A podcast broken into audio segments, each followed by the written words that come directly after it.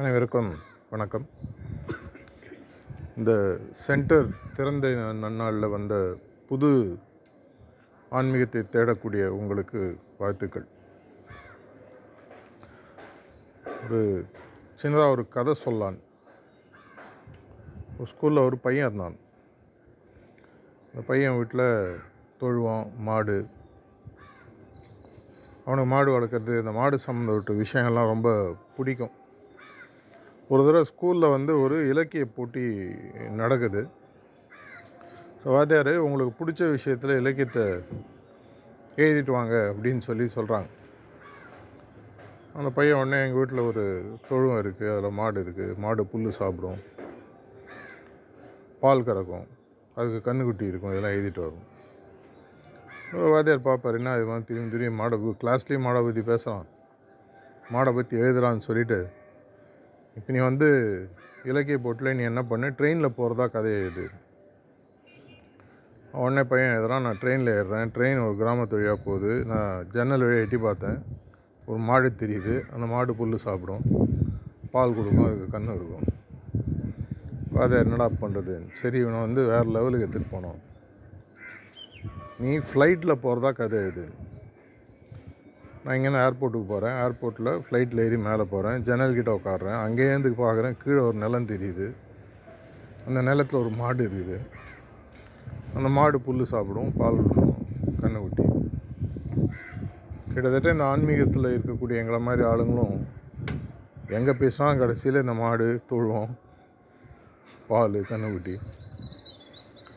ஏன்னா எப்படி ஒரு ஒரு கிராமத்தில் வாழறவங்களுக்கு வந்து ஒரு மாடுன்றது வாழ்க்கையில் இன்றியமையாத ஒரு விஷயமும், அது கொடுக்கக்கூடிய விஷயங்கள் எப்படி நம்மளோட வாழ்க்கையுடன் ஒன்றாயிடுதோ, அதே மாதிரி அந்த காலத்தில் அட்லீஸ்ட் பார்த்திங்கன்னா கடவுள் சார்ந்த விஷயங்கள், ஆன்மீக விஷயங்கள் அப்படின்றது வந்து நம்மளோட வாழ்க்கையோட இன்றியமையாத ஒரு விஷயமாக இருந்தது.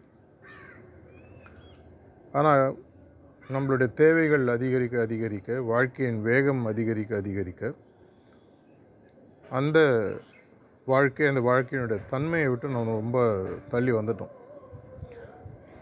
அந்த மாதிரி நேரத்தெல்லாம் இந்த மாதிரி விஷயங்களை பற்றி கேட்கும்போது, நம்ம எதற்காக வந்தோம், எதற்காக இங்கே இருக்கோம், என்ன செஞ்சிட்ருக்கோம்.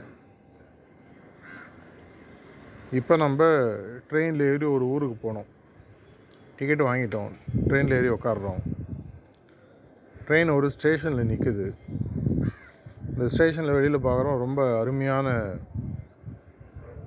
அப்படியே கண்ணுக்கு பசுமையாக எல்லா விஷயத்துக்கு இறங்கிட்டுருவோம். எந்த ஊருக்கு போகணுன்றது மறந்துட்டு அந்த ஊர்லேயே கொடுத்தன நடத்தி அப்படியே வாழ்க்கையை கழிச்சிட்ருக்கோம். இதே மாதிரி ஒரு விஷயம் நாரதருக்கு நடந்து தான். விஷ்ணுவோட அவர் போயிட்டுருக்காரு, விஷ்ணு அவர் வந்து குடிக்கிறதுக்கு தண்ணி கொண்டு வான்னு சொல்லி சொல்கிறாரு. அவர் தண்ணி எடுக்கிறதுக்கு போகிறாரு. தண்ணி எடுக்க போகிற இடத்துல ஒரு அழகான பெண்ணை பார்க்குறாரு. இந்த பெண்ணு மேலே அவருக்கு ஆசை வருது, கல்யாணம் பண்ணிக்கிறாரு, குழந்தை பிறக்குது. குழந்தை பிறந்து பல வருடங்கள் அந்த வாழ்க்கையில் இருக்கார். திடீர்னு அவர் இருக்கிற ஊரில் ஒரு பெரிய மழை பெஞ்சு தண்ணி சேர்ந்து தண்ணி ஏற ஆரம்பிக்குது. காப்பாற்றணும். கடைசியில் அந்த குழந்தைய கழுத்து மேலே வச்சுட்டு வந்து ஒரு மூச்சு முட்டை வரும்போது நாராயணான்னு கத்துறாரு. என்னடா நான் தண்ணி கொண்டு வர சொன்னேன்னு எங்கே போனேன் அப்படின்னு அவர் கேட்குறாரு. அவருடைய கற்பனையில் அந்த ரெண்டு நிமிஷத்தில் நடந்த அவர் வாழ்க்கையில் நடந்த ஒரு விஷயம். இதை மாதிரி குறிக்கோளை விட்டு விட்டு இந்த மனித பிரிவில் நம்ம ரொம்ப தள்ளி வந்துட்டோம். இல்லை வாழ்க்கையில் பார்க்கக்கூடிய பல பசுமையான நல்ல விஷயங்களுக்கு மனசு அது தவறா இல்லையா அப்படின்னு பார்த்திங்கன்னா, அது தேவை. நம்மளோட வாழ்க்கையில் குடும்பம், தேவைகள் எல்லாமே இருக்குது. ஆனால் வந்து எது சாதம், எது ஊறுகான்றது ஞாபகம் வச்சுக்கணும். ஊறுகாயை மெயின் சாப்பாடாக மாற்றிட்டோம்னா கஷ்டம். இந்த வாழ்க்கை இதை சார்ந்த விஷயங்கள்ன்றது ஊறுகாய் மாதிரி. ஊறுகாயெல்லாம் சாப்பாடு சாப்பிட சாப்பிடலாம் சாப்பாடெல்லாம் வெறும் ஊறுகாயை சாப்பிட்டோம்னா போர் அடிக்கும், சாப்பிட முடியாது. இதை நினைவுபடுத்தக்கூடியது தான் ஆன்மீக விஷயம். நான் இந்த உலகில் பிறந்ததற்கு ஒரு காரணம் இருக்கிறது. என்னுடைய படைப்பின் நாயகனை நோக்கி நான் திரும்பி போகணும். என்னுடைய ஊர் எங்கேயோ இருக்குது, ஆனால் வந்த ஊர்லேயே நான் செட்டில் ஆகிட்டேன்ற விஷயம் எனக்கு புரியணும் அப்படின்றத நினைவுபடுத்தக்கூடிய ஒரு விஷயம் இந்த ஆன்மீகம்ன்றது நம்மளுடைய கலாச்சாரத்தில் தொன்று தொட்டு சின்ன வயசுலேருந்தே வரக்கூடிய ஒரு விஷயம். இது ஒன்றும் புதுசாக நாங்கள் சொல்கிறதில்ல, எல்லாமே இருக்குன்னு இருக்கிறது தான். பிறந்தவொடனே நம்மளை வீட்டில் வளரும் பொழுது வீட்டில் சாமி படத்தை காட்டுவாங்க, கோயிலுக்கு அழிச்சிட்டு போவாங்க, பூஜை புனஸ்காரம், ஒரு கடவுள் ஒருத்தர் இருக்கார். ஆனால் நம்மளுக்கு சிறு வயதில் நம்மளுடைய மனதில் கடவுள்ன்றவர் ஒரு கான்செப்டாக ஒரு விஷயமாக மனசில் முதல்ல விதைக்கிறாங்க. ஆனால் அது வந்து ஒரு வெளிப்பட்ட விஷயமாக முதல்ல விதைக்கிறாங்க. ஏன்னா அது வந்து எல்லாருமே வந்து பக்த பிரகலாதன் கிடையாது. பிரகலாதனுக்கு அந்த சிறு வயதிலேயே ஒரு பெரிய ஞானம். மார்கண்டேன்னு எடுத்திங்கன்னா சிறு வயதிலேயே பெரிய ஞானம். மாணிக்கவாசகர் அப்பர் இந்த கதையெல்லாம் பார்த்திங்கன்னா உங்களுக்கு தெரியும். சிறு வயதில் பல நல்ல ஞானம் இருக்கும்போது எல்லா இடத்துலையும் இருக்க கடவுள் எங்கிட்டையும் இருக்கார், உள்ளத்துலேயும் இருக்கார், இதயத்துலையும் இருக்கார்ன்ற விஷயம் ரொம்ப சுலபமாக புரியும். ஆனால் சின்ன வயசில் நம்மளுக்கு ஒரு குழந்தைக்கு போய் சொன்னீங்கன்னா அதெல்லாம் புரியாது. அதனால் முதலில் வெளிப்படுத்துகிறோம். இந்த காற்று, தண்ணீர், இதெல்லாமே எல்லாம் வெளியில் இருக்குதுன்னு முதல்ல சொல்லி புரியும். ஏன்னா கண்ணில் பார்க்குறோம், அப்போ தான் தெரியும். அதுக்கப்புறம் இதெல்லாம் எங்கிட்டே இருக்குன்ற சொல்லும்போது அவனுக்கு புரிய ஆரம்பிக்குது. எப்படி உடலில் எண்பது சதவீதம் தண்ணீர், இருபது சதவீதம் தான் மற்ற விஷயங்கள்னு சொல்கிறாங்க. அதே மாதிரி நம்மளுக்கு சின்ன வயசில் படிச்சிருக்கோம், காற்றடித்த பொய்யடா காயமே, அப்படி இது காயமே இது பொய்டா, காற்றடித்த பொய்டான்னு படிச்சிருக்கோம். எல்லாமே பார்த்திங்கன்னா நம்மள்கிட்ட இருக்குது. ஆனால் வெளிப்படுத்தி முதல்ல பார்க்க ஆரம்பிக்கும். ஆனால் வெளிப்படுத்தியே பார்த்துட்டு இருந்தோம்னா தோளில் ஆட்டை போட்டு ஊர் ஃபுல்லாக தேடுற மாதிரி ஆகிடும். இருக்கும் இடத்தை விட்டு இல்லாத இடம் தேடி எங்கெங்கோ அலைகின்றாய் ஞானத்தங்கமேன்னு சொல்லுவாங்க. ஸோ அப்போ அந்த தேடுதல்ன்ற விஷயம் நமக்கு இன்னும் கொஞ்சம் ஆழமாக இறங்கும் பொழுது, மனசு பக்குவப்படும் பொழுது, எல்லா இடத்துலையும் இருக்கக்கூடிய இந்த கடவுள் அப்படின்ற ஒரு விஷயம் அது என்ன, அது எதற்காக வேணும், என்ன பண்ணணுன்றதை நம்ம தேட ஆரம்பிக்கிறோம். அப்போ தேடும்போது எல்லா இடத்துலையும் தேடுற உள்ளேயும் இருக்குப்பா அப்படின்றத புரிய வைக்கக்கூடிய ஒரு விஷயம் ஆன்மீகம். இந்த ஞானப்பழம் கதை படித்தவங்க எல்லாருக்குமே தெரியும். முருகன் உலகம் ஃபுல்லாக சுற்றுறாரு, பிள்ளையார் அப்பா அம்மாவை சுற்றிட்டு என்ன சொல்கிறாரு, நீ இருக்கிற இடம் தான் உலகம், எனக்கு இதை விட்ட என்ன இருக்குது. அதில் ஒரு பெரிய ஆன்மீக கருத்து என்னென்னா, இங்கே எல்லாம் இருக்குது, வெளியில் தேடன்ற அவசியம் இல்லை. வெளியிலையும் தேடலாம். ஆனால் இந்த காலத்தில் வந்து நம்ம எல்லாமே சுலபமாக செய்யணும்னு ஆசைப்படுறோம். ஆன்மீகம்ன்றது கடவுள் என்ற விஷயத்தை உணரக்கூடிய விஷயத்தை ரொம்ப எளிமையாக உங்கள்கிட்ட கொடுக்கக்கூடிய ஒரு விஷயம். இதுக்காக நான் ரொம்ப பாடுபடணுமான்னா உண்மையை சொல்லணும்னா ஆக்சுவலாக பெருசாக அந்த மாதிரிலாம் தேவை இல்லை. என்னோடய அன்னையை நான் போய் பார்த்து பேசுவதற்கு என்னோடய அன்னை ஏதாவது தடை விதிப்பாங்களா? என்கிட்ட வாப்பான்னு தான் ஒரு குழந்தைய அவங்க சொல்லுவாங்க. அதேமாதிரி ஒரு கடவுள் வந்து எங்கேயோ போய் ஒளிஞ்சிட்டு என்னை கண்டுபிடிக்க முடியாது. நான் உன்னுடைய தாயாக இருக்கக்கூடிய பட்சத்தில், நீ என்னோடய குழந்தைன்ற பட்சத்தில் உன்னை நான் தள்ளி வைக்க மாட்டேன், எப்பவுமே நீ என்கிட்ட இருக்கணும் அப்படின்ற மாதிரி ஒரு கடவுள் எப்பவுமே நம்மள்கிட்ட உள்ளே ஒளிஞ்சிட்டு வெயிட் பண்ணிகிட்ருக்கார். இப்போ கோயிலுக்கு போகிறீங்க, கோயிலில் ஒரு தீபாராதனை காட்டும் பொழுது நம்ம என்ன எல்லோரும் பண்ணுறோம், ஆட்டோமேட்டிக்காக கண்ணை மூடிட்டு கணத்தில் போய். எதனால் ஆக்சுவலாக பார்த்திங்கன்னா இந்த தீபத்தினுடைய அந்த சாராம்சம் உள்ளேயும் இருக்குன்றதை புரிய வைப்பதற்காக நம்ம சின்ன வயசில் நம்ம எல்லாமே பார்த்திங்கன்னா இருக்குது. ஒரு நல்ல ஒரு உணவு வாயில் வச்சு அப்படி டேஸ்ட் பண்ணும்போது நம்ம என்ன பண்ணுறோம், ஒரு செகண்ட் கண்ணை மூடுறோம், அதில் மெய் மறந்து அந்த சுவையை வாங்கிக்கிறோம். இதே மாதிரி தான் ஆன்மீகம். எல்லா இடத்துலையும் இருக்கக்கூடிய கடவுள் இங்கேயும் இருக்காருன்றதை புரிய வைக்கக்கூடிய ஒரு பாதை.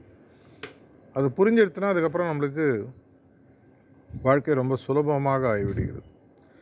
எப்படி மகாபாரதத்தில் கௌரவர்களுக்கு எதிர்க்காக பாண்டவர்கள், கௌரவர்கள் பத்து மடங்கு சைன்யம்னா பாண்டவர்களுக்கு ஒரு மடங்கு சைன்யம் இருந்தாலும் ஜெயித்தது யாருன்னு நமக்கு தெரியும். எதனால், அவர் பக்கம் அவங்க நிராயுதபாணியாக இருந்தால் கூட கிருஷ்ணர்ன்ற ஒரு கடவுள் அவங்க வச்சுட்டு இருந்தாங்க.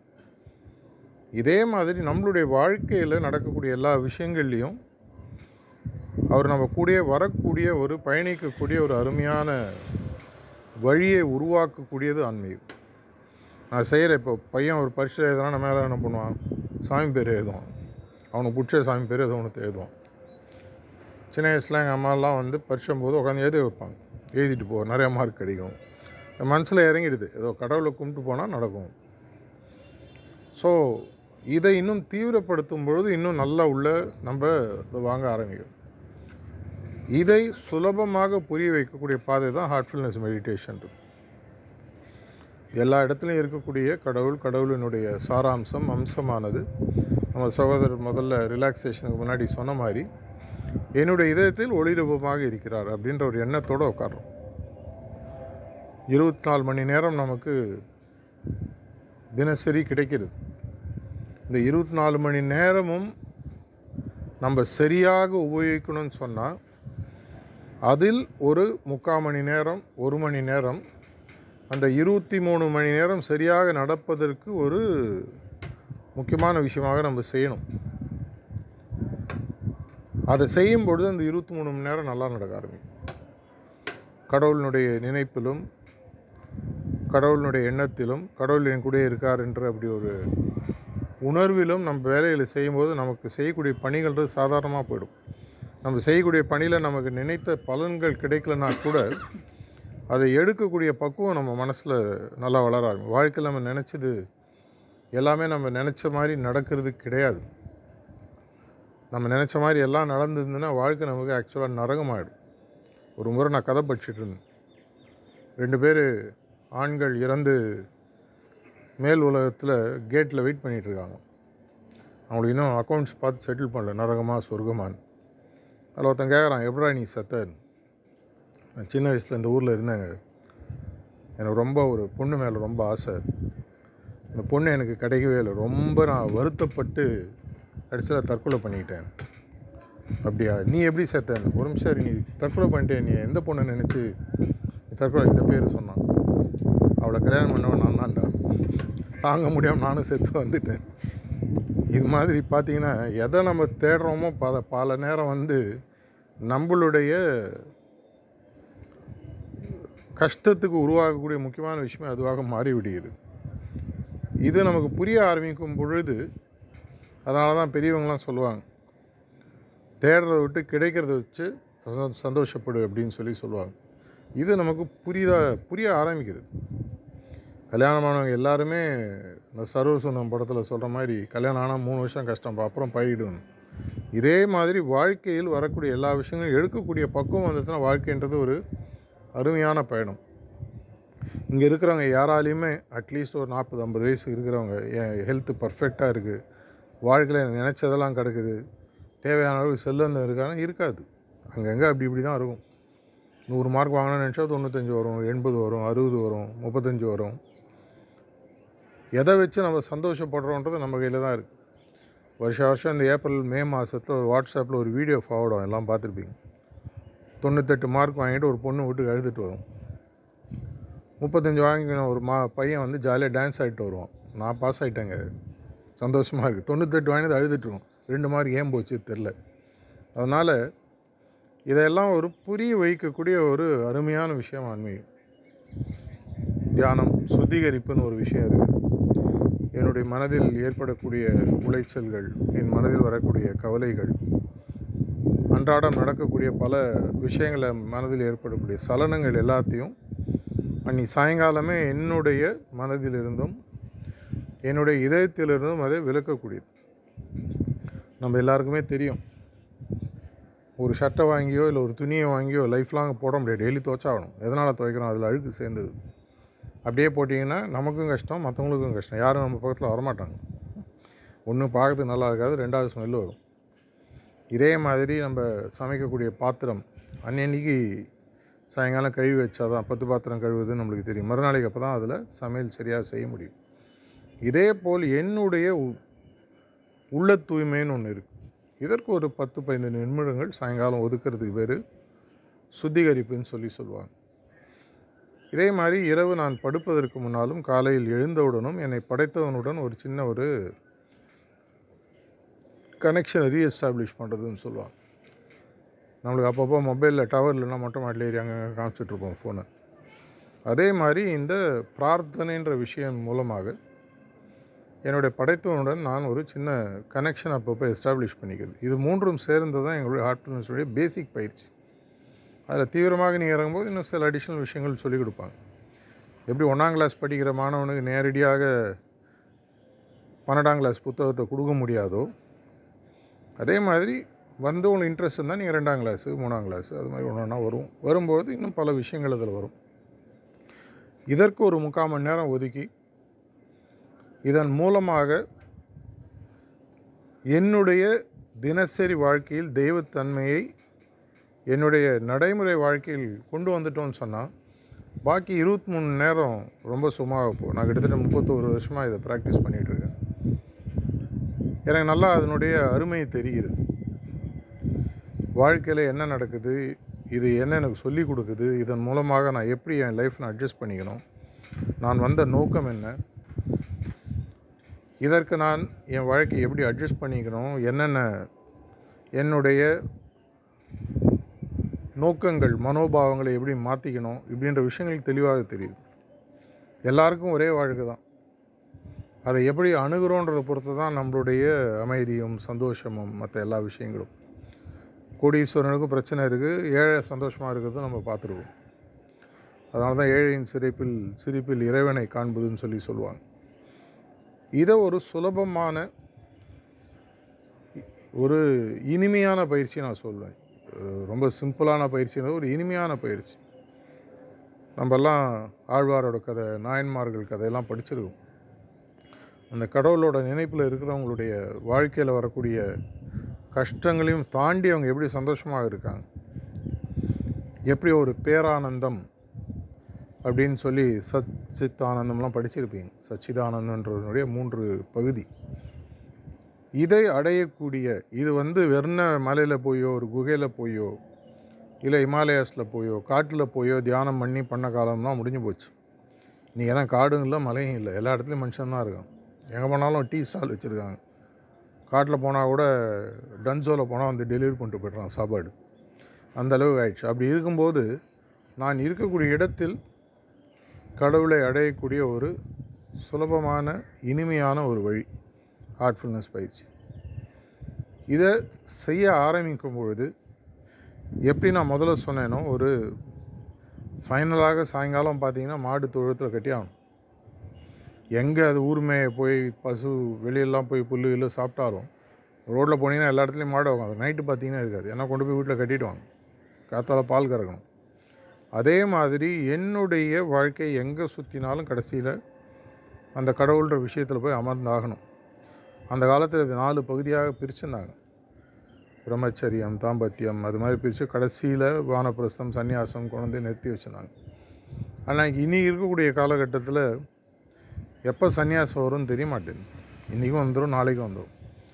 அதனால் அந்த சன்னியாச நிலையில் தாம்பத்தியத்தை வாழக்கூடிய ஒரு அருமையான வழிக்கு கொண்டு வருதுன்னு பார்த்திங்கன்னா இந்த ஆன்மீக பயிற்சி ரொம்ப முக்கியமான விஷயம். இதில் இது உங்களுக்கு எளிமை மட்டும் இல்லை, இனிமை மட்டும் இல்லை, ஃப்ரீ. எங்கள் குருநாதர் நிறைய பேர் கேட்கும்போது நான் கூட இருந்தேன். இரண்டு குருநாதர்களோடு என் வாழ்க்கையை செலவழிக்கக்கூடிய இருக்கக்கூடிய ஒரு அனுபவங்கள்லாம் எனக்கு கிடச்சிது. நம்ம ஊரில் எதையுமே யாராவது ஃப்ரீயாக கொடுத்தாங்கன்னா நம்மளுக்கு ஒன்றே ஒரு சந்தேகம் வரும், இதில் உனக்கு என்ன ஹிடன் அஜெண்டா, உனக்கு ஏதோ ஒன்று விஷயம் சோழியங்குடுமி சும்மா ஆடாது அப்படின்வாங்க. எதனால் நீ ஃப்ரீயாக கொடுக்குற? என் குருநாதர் பலமுறை சொல்லியிருக்காரு, தினசரி உதயக்கூடிய உதிக்கக்கூடிய சூரியனோ தண்ணீரோ, தண்ணீரை பாட்டிலில் போட்டால் ரேட்டு, அப்படியே குடித்தா ரேட்டு, ஒன்றும் பணம் கிடையாது. காற்றோ, எல்லா விஷயங்களுமே பார்த்தீங்கன்னா ஆக்சுவலாக உலகத்தில் இருக்கக்கூடிய அனைத்துமே வந்து இயற்கை நமக்கு ஃப்ரீயாக தான் கொடுக்குது. மலையிலிருந்து அருவியாக மாறி நதியாக வந்து தண்ணியாக ஓடுது. நிலம் தானாக அதில் போட்ட விதைகளை நமக்கு உணவாக மாற்றி கொடுக்குது. ஏதாவது நம்மள்ட்ட வந்து காசு கேட்குதா? இல்லை. எதனால்? அதுக்கு தெரியும் அது ஒரு கொடுக்கும் பொழுது தான் திரும்பி கிடைக்கும் அப்படின்றது தெரியும். வாழ்க்கையில் ஒருவருக்கு கடவுள்ன்ற விஷயத்தை எங்கள் குருநாதர் தாஜி எப்பவும் சொல்வார், கடவுள் என்பவர் ஒரு வியாபார பொருள் அல்ல. கடவுள் ஒரு வியாபார பொருள்னு வச்சுக்கோங்க, அவருக்கு ஒரு விலையை போட்டுட்டிங்க, இப்போ இந்த விலை கொடுத்து வாங்கிட்டீங்கன்னா அவர் எப்படி கடவுளாக இருக்க முடியும்? கடவுள் எனக்கு அடையிறதுக்கு ஒரு லட்சம் ரூபாங்க, கஷ்டப்பட்டு நான் சம்பாதிச்சு போய் கொடுத்துட்றேன், வாங்கிட்டோன்னா என்ன பண்ணுவோம்? கயத்தை கட்டி தொங்க விட்டுரும். எப்படி ஒரு இந்த காலத்தில் நாயே அஞ்சு லட்சம் ரூபாய்க்குலாம் வாங்குறான். நேற்று கூட ஒரு வாட்ஸ்அப்பில் யாரோ ஒரு ஒரு இம்போர்ட்டட் டாக் ஃபார் சேல்னு போட்டு ரேட் அனுப்பிச்சிருந்தார். கீழே பார்த்தா தலை சுற்றுது. ஒரு வருஷம் சம்பளம் நிறைய பேர் அஞ்சு லட்சம் ரூபா. அது இல்லாமல் கீழே டெஃபினேஷன் ஆகாது, ஏசி ரூமில் தான் இருக்கும். இதெல்லாம் சாப்பாடு போடணும். டே, எனக்கே அதெல்லாம் எங்கள் வீட்டில் கிடையாது. அதுக்கு எங்கே நான் ஏசிக்கு போகிறது? இதே மாதிரி கடவுள் என்பவர் ஒரு வியாபார பொருள் அல்ல. ஏன்னா கடவுள்கிட்டே தான் எல்லாமே உருவாயிருக்கு. அவர்கிட்ட காசு வாங்கி அவரை காட்டுறதுன்றது வந்து நமக்கு இனிஷியலாக கடவுளை புரிய வைப்பதற்கான எடுத்துக்கலாம். உண்மையாக போய் அடையும் பொழுது அது தேவையில்லை. அப்படி இருக்கும்போது கொடுக்கக்கூடிய வழிமுறையும் இலவசமாக தான் இருக்கணும். அப்படின்றனால தான் எங்களுடைய ஹார்ட்ஃபுல்னஸ் பயிற்சியை கிட்டத்தட்ட நூற்றறுபது நாடுகளில் இன்றைக்கி கிட்டத்தட்ட நாற்பது ஐம்பது லட்சம் பேருக்கு மேலே ப்ராக்டிஸ் பண்ணிகிட்ருக்காங்க. இருபது முப்பது கோடி பேர் மக்களுக்கு மேலே இதை ஏற்கனவே உணர்ந்துருக்காங்க. இன்னும் பல இடங்களுக்கு நாங்கள் இதை எடுத்துகிட்டு போயிட்டுருக்கோம், தீவிரமாக இது செஞ்சிட்ருக்கோம். பல இடங்களில் மாநில அரசும் மத்திய அரசும் எங்களுடைய முயற்சிகளுக்கு ஆதரவு கொடுத்துட்ருக்காங்க. ரீசெண்டாக இப்போ மத்திய பிரதேஷில் ஒரு ஒன்றரை கோடி மக்களுக்கு முப்பது நாளில் இந்த அறிமுக தியானத்தை மத்திய பிரதேஷ் கவர்மெண்ட்டே செஞ்சுது. இந்த மாதிரி ஒரு விஷயம் மக்களுக்கு தேவை. இது ரொம்ப ஒரு அத்தியாவசியமான விஷயம். நான் கார்த்தால் கூட ஒரு இடத்துல போலீஸ் அகாடமியில் பேசும்போது சொன்னேன், உண்ண உணவு, இருக்க இடை, இருக்க இடம், உடுக்க உடை, இது எப்படி இன்றைக்கி மினிமம் ரெக்குயர்மெண்ட்டோ அதே மாதிரி இந்த தியானன்றது இன்றைக்கி மினிமம் ரெக்குயர்மெண்ட்டாக ஆயிடுச்சு. இன்றைக்கி இருக்கக்கூடிய காலகட்டத்தில் நம்மளுக்கு இருக்கக்கூடிய மன உளைச்சல்கள், பல பிரச்சனைகளுக்கு ஒரு சர்வரோக நிவாரணின்னு சொல்லி சொல்லலாம். கிட்டத்தட்ட மனசு தான் உங்கள் எல்லா பிரச்சனைகளுக்கும் மூல காரணம். தூங்கும்போது நமக்கு எந்த பிரச்சனையும் இல்லை, தூங்க முடியல, அது ஒரு பிரச்சனை. ஆனால் தூங்கிட்டோன்னு பார்த்தீங்கன்னா அந்த தூங்க தூங்குகிற நேரத்தில் இரண்டு மணி நேரமோ ஐந்து மணி நேரமோ நமக்கு எந்த பிரச்சனையும், எழுந்தோன்னா தான் திரும்பி பிரச்சனை வரும். எதனால்? மனசை ஒரு சுவிட்ச் போட்டு ஆன் பண்ணி விட்டுரும், அதுக்கப்புறம் குடையுது. அதை நம்மளுடைய கண்ட்ரோலில் எடுத்து நம்ம வாழ்க்கையை சரியாக அமைக்கும் பொழுது பல நல்ல விஷயங்கள் நடக்க ஆரம்பிக்கும். இதை தான் இப்போ தமிழ்நாட்டில் இப்போ பெரிய லெவலில் ஆரம்பிக்க போகிறோம். செங்கல்பட்டு டிஸ்ட்ரிக்டில் செப்டம்பர் மாதத்துலேருந்து ஒரு நாற்பத்தஞ்சு நாள் ஒரு பதினஞ்சு லட்சம் மக்களுக்கு கிராமம் கிராமமாக கல்லூரிகள், பள்ளிகள் எல்லா இடத்துலையும் போய் இது கொடுப்பதற்கான முயற்சிகள் ஆரம்பிச்சிருக்கும். இது மாதிரி தமிழ்நாட்டில் இருக்கக்கூடிய முப்பத்தெட்டு மாவட்டங்களையும் செயலான ஒரு திட்டமும் இருக்குது. எதற்காக இதை சொல்கிறேன்னு சொன்னால், என்றைக்கோ ஒரு நாளைக்கு உடல்நிலை சரியில்லைன்ற போது டாக்டர்கிட்ட போகிறது புத்திசாலித்தனம் அல்ல. அஞ்சு வருஷம் பத்து வருஷம் கழித்து நான் ஒரு டாக்டர்கிட்ட போகிறேன்னா அதற்கான பிரச்சனை இன்றைக்கி ஆரம்பிச்சிருக்கு, இல்லை ஏற்கனவே ஆரம்பிச்சிடுச்சு. அதை நான் இன்றைக்கே சரி பண்ணணும். அதை இன்றைக்கே சரி பண்ணிட்டேன்னு சொன்னால் அஞ்சு பத்து வருஷம் கழித்து அந்த நிலைமை எனக்கு வராது. என்றைக்கோ ஒரு நாளைக்கு நம்ம எல்லாருமே வந்து கடவுளை இப்போ நினைக்கிறத விட இன்னும் தீவிரமாக நினைக்கக்கூடிய ஒரு பாதையில் வந்து தான் ஆகணும். எந்த அளவு சீக்கிரம் செய்கிறோமோ அந்தளவுக்கு நல்லது. அதை சந்தோஷமாக செய்யக்கூடிய வயதில், உணர்ந்து செய்யக்கூடிய வயதில் செய்யும் பொழுது அதனோட சுகம் தனி. அறுபது வயசு ஆளுக்கு முதல் கல்யாணம் பண்ணி என்ன போகுது? அறுபது வயசில் ரெண்டாவது கல்யாணம், அறுபதாம் கல்யாணம், அது வேறு விஷயம். அந்தந்த வயசில் அது அது நடக்கணும்னு சொல்லி சொல்லுவாங்க. அதே மாதிரி தியானம் என்பது எங்களுடைய மார்க்கத்தில் பதினைந்து வயசு முடிக்கும்போது ஒரு பையனுக்கோ பொண்ணுக்கோ அதை புரிய வைக்கணும். அதற்கப்புறம் அவங்களுடைய வாழ்க்கையான சுமூகமாக சரியாக நடக்குதோ இல்லையோ நடக்கிறத எடுக்கக்கூடிய பக்குவம் அவங்களுக்கு வருது. என்னை மீறி ஒரு விஷயம் இருக்குன்ற இனி நாட்டில் இருக்கக்கூடிய பல பிரச்சனைகளுக்கு காரணம் என்னை மீறி ஒரு விஷயம் இருக்குன்றது மக்களுக்கு புரியலை. ஒரு நாற்பது ஐம்பது வருஷத்துக்கு முன்னாடி குழந்தைகளுக்கெல்லாம் சொல்லி வளர்த்தது, சரியான சாமி கண்ணை குத்துரும், அது பிரச்சனையாகிடும், பாப்பாவுக்கு இப்படி ஆயிடுச்சு, நீ நேத்தி தப்பு பண்ணது தான், இதெல்லாம் எங்கள் சின்ன வயசில். அதனால் என்ன ஆச்சுன்னா, எதை செய்யும் பொழுதும் நம்ம ஓ இதன் மூலமாக ஒரு தவறான விஷயம் நடக்குமோன்ட்டு ஒழுங்கான விஷயத்தை செய்வோம். அந்த பயம் இன்றைக்கி மெதுவாக போக ஆரம்பிச்சிடுது. எதனால் என்ன, அன்றைக்கி இருந்த பல சயின்டிஃபிக் விஷயங்களை புரியாமல் சொல்லி கொடுத்ததுனால இன்றைக்கி பசங்களுக்கு அது ஒத்துக்க முடியல. அதை சயின்ஸாக சொல்லிக் கொடுக்கும்போது அவங்களுக்கு புரியுது. அதனால் எங்கள் குருநாதர் சொல்கிறது என்னென்னு பார்த்தீங்கன்னா, இந்த தியானத்தை கூட நாங்கள் சயின்ஸாக தான் சொல்லி தரோம். எங்கே பேசினாலும் நாங்கள் சொல்கிறது, சகோதரர் இன்ட்ரடியூஸ் பண்ணும்போது சொன்னார், தொண்ணூறு நாட்கள் செய்யுங்கன்னு சொல்லி சொன்னார். தொண்ணூறு நாட்கள் எதுக்காக சொல்கிறோம்? எண்பத்தொம்போது நாள் தொண்ணூத்தோரு நாள் ஏதோ ஒன்று. ஏன்னா ஒரே நாளில் எனக்கு வந்து ஒரு விஷயத்தினுடைய தன்மையை முழுசாக புரியக்கூடிய அளவுக்கு எல்லாருக்குமே அந்த பக்குவம் இருக்கிறது. இப்போ ஒரு டயட் பேட்டர்ன் உங்கள் டாக்டர் இன்ட்ரடியூஸ் பண்ணுறாருன்னா சொல்லுவார், ஒரு மண்டலம் செய்யுங்க, ஒரு முப்பது நாற்பது நாள் செஞ்சிங்கன்னா தான் உடலில் மாறுதல்கள் தெரியும். ஒரு எக்ஸசைஸ் பண்ணுறீங்க, யோகாவோ ஜிம்மோ ஸ்விம்மிங்கோ ஏதோ ஒன்று பண்ணிங்கன்னா ஒரு காலகட்டம் சொல்லுவாங்க. இதை செய்யும் பொழுது ஆட்டோமேட்டிக்காக உங்களுடைய உடலில் மாறுதல்கள் தெரிய ஆரம்பிக்கும். இந்த தியான பயிற்சியை தொண்ணூறு நாட்கள் எதற்காக சொல்கிறோன்னா, தினசரி ஏதோ ஒரு சயின்ஸாக மாற்றணும். அன்றைக்கி சாயங்காலம் கார்த்தால அரை மணி நேர தியானம், சாயங்காலம் பதினைந்து நிமிடம் சுத்திகரிப்பு, படுப்பதற்கு முன்னாலும் எழுந்தபோதும் ஒரு ரெண்டு மூணு நிமிஷம் நேரம் பிரார்த்தனை. தினசரி அன்றாடம் என்னுடைய வாழ்வில் மாறுதல் தெரிகிறதா இல்லையான்னு ஒரு பேப்பரில் எழுதிட்டுவாங்க. தொண்ணூறாவது நாள் யார் உங்களுக்கு இதை இப்போ கண்டினியூஸாக சொல்லிக் கொடுக்க போகிறோம். இன்றைக்கி வந்து உங்களுக்கு கொடுத்தது இன்ட்ரடக்ஷன் சிட்டிங் நம்பர் ஒன், முதலாவது சிட்டிங் சொல்லலாம். இது மாதிரி இன்னும் ரெண்டு சிட்டிங் எடுத்துக்கணும். ஏற்கனவே எடுத்தவங்க தான் இன்னும் நல்ல பல பயிற்சியாளர்கள் உட்காந்துருக்காங்க. பயிற்சி எடுத்தவர்கள், பயிற்சி கொடுப்பவர்கள் எல்லாருமே இங்கே இருக்காங்க. தொண்ணூறு நாட்கள் இங்கே செய்யும்போது நீங்கள் அவங்கள்ட்ட போய் கேட்கலாம், நீங்கள் சொன்னீங்களே தொண்ணூறு நாட்கள் இந்த மாறுதலுக்கு வந்தது, இதை நான் தொடர்ச்சியாக செய்கிறேன் அப்படின்னு சொல்லலாம். இல்லை நீங்கள் அவங்கள கேள்விகள் கேட்கலாம். தொண்ணூறு நாட்கள் சொன்னீங்க, எனக்கு பெருசாக மாறுதல்கள் வரல, என்னவா இருக்கும் அப்படின்னு கேட்கலாம். இல்லைங்க நான் தொண்ணூறு நாள் பண்ணேன், எனக்கு செட் ஆகலை, ஏதோ ஒன்று. ஆனால் உங்களுக்கு ஒரு அறிவியல் சார்ந்த ஒரு அனுபவம் உங்களுக்கு கிடைக்கும்.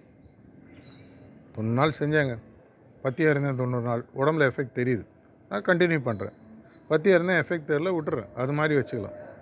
ஸோ எங்களுடைய எல்லாருக்கும் நாங்கள் எல்லோரையும் பணிவன்புடன் கேட்டுக்கிறது என்னென்னா, இப்போ தான் நீ முதல் முறை பயிற்சி ஆரம்பிச்சிருக்கீங்க, இல்லை ஏற்கனவே இப்போ தான் ஒரு வாரம் பத்து நாள் முன்னாடி ஆரம்பிச்சிட்டிங்கன்னா, தொண்ணூறு நாட்கள் இந்த சிஸ்டமை இந்த சிஸ்டமில் சொல்லியிருக்கிற வரைக்கும் ப்ராக்டிஸ் பண்ண உங்கள் இஷ்டத்துக்கு மாடிஃபை பண்ணாதீங்க. நம்ம ஊரில் என்றைக்குமே டாக்டர் அலோபதி டாக்டர் மருந்து எழுதி கொடுப்போம், அஞ்சு நாளைக்கு பத்து மாத்திரை வாங்கிக்கணும். கடையில் போய்ட்டு ஓ ரெண்டு நாளைக்கு கொடுப்பாங்க, ஏன்னா ரெண்டாவது நாள் ஃபீவர் குறைஞ்சின்னு நமக்கு தெரியும். ஆனால் உடலில் இருக்கக்கூடிய பாக்டீரியா வெளியில் போகாது, நிறைய பேருக்கு தெரியாது, யாராவது மருத்துவர்கள் இருந்தால் தெரியும். இந்த ஃபுல் கோர்ஸ் பண்ணும்போது தான் அந்த ஆன்டிபாடி டெவலப் ஆகி பாக்டீரியா ஃபுல்லாக எலிமினேட் ஆகும். ஸோ அந்த ரெண்டு நாள் சாப்பிட்டா நம்மளை ஃபீவர் பண்ணோன்னு என்ன பண்ணுவோம், எல்லாம் சரியாயிடுச்சுன்னு விட்டுரும், அது உள்ளே போய் உட்காந்துக்கும். அதுக்கு ஒரு இடம் கிடைக்கும்போது டக்குன்னு உடனே சர்ஃபேஸ் ஆகி உடனே ஃபீவரோ காய்ச்சலோ வரும். அதே மாதிரி தான் இந்த மாதிரி பயிற்சிகளும் இரண்டாவது மூன்றாவது நாட்கள்லேயே முடிவெடுக்காது. நல்லதாக இருந்தாலும் சரி, உங்களுக்கு பிடிக்காத விஷயமாக இருந்தாலும் சரி, தொண்ணூறு நாட்கள் இதில் எப்படி சொல்லியிருக்கோ, காத்தால் அரை மணி நேரம், முடிஞ்ச அளவுக்கு சூரியோதயத்துக்கு முன்னாடி இல்லை எழுந்த உடனே, எது உங்களுக்கு தோதுப்படுகிறதோ, சாயங்காலம் அன்றாட வேலைகளை முடித்தவுடன் பதினைஞ்சு இருபது நிமிடம் சுத்திகரிப்பு, படுப்பதற்கு கடைசியாக படுத்து உட்காந்துட்டு படுக்கும்போது ஒரு ரெண்டு நிமிஷம் பிரார்த்தனை, எழுந்தோடனே அப்படியே பெட்டில் உட்காந்து ரெண்டு நிமிஷம் பிரார்த்தனை. இவ்வளோ தான் மொத்த பயிற்சி. இது நல்லா இருக்குது, எனக்கு நல்ல மாறுதல்கள் தெரிகின்றன, பல விஷயங்கள் புரிய ஆரம்பிக்கிறது, என்னுடைய உணர்வுகளை என்னால் கட்டுப்படுத்த முடியுது, என்னுடைய மனம் நான் சொன்னதை கேட்க ஆரம்பிக்குது, என்னை மீறிய ஒரு சக்தியுடன் ஒரு கான்டாக்ட் இருக்குன்னு எனக்கு புரியுது. நீங்கள் நிறைய கதைகள் படிக்கும்போது அந்த கடவுளுடைய உணர்வு தெரிய ஆரம்பிக்கும், அவங்க வாழ்க்கையில் பல மாறுதல்கள் நடக்க ஆரம்பிக்கும். பல பல கதைகள் படிச்சுக்கலாம், அபிராமி பட்டராக இருக்கட்டும், எந்த கதையாக இருந்தாலும் அதை போன்று பல மாறுதல்கள் உங்களுக்கு புரிய ஆரம்பிக்கணும்னா இந்த தொண்ணூறு நாட்கள் செஞ்சு பாருங்கள். செய்யும்பொழுது கடைசியாக மாடை தொழுவத்தில் கட்டணுமா கட்டி விடணுமா நீங்கள் முடிவு பண்ணிக்கோங்க. நீங்கள் வந்ததுக்கு நன்றி. மீண்டும் எங்களுடைய கூட இருக்கிற பயிற்சியாளர்கள் உங்களோட தொடர்பில் இருப்பாங்க. இதை உங்களுடைய வாழ்க்கையின் நாலாவது அங்கமாக மாற்றிக்கோங்க. வீடு, உடை, உணவை தாண்டி தியானம்ன்றது இன்றைக்கி ஒரு நாலாவது அங்கமாக மாற வேண்டிய நிலை வந்துடுது. இந்த பயணத்தில் நீங்கள் எல்லோரும் இன்னும் நல்லா டீப்பாக போய் பல நல்ல விஷயங்களை அடையணுன்ற பிரார்த்தனையுடன் முடித்து வருகிறேன். நன்றி, வணக்கம்.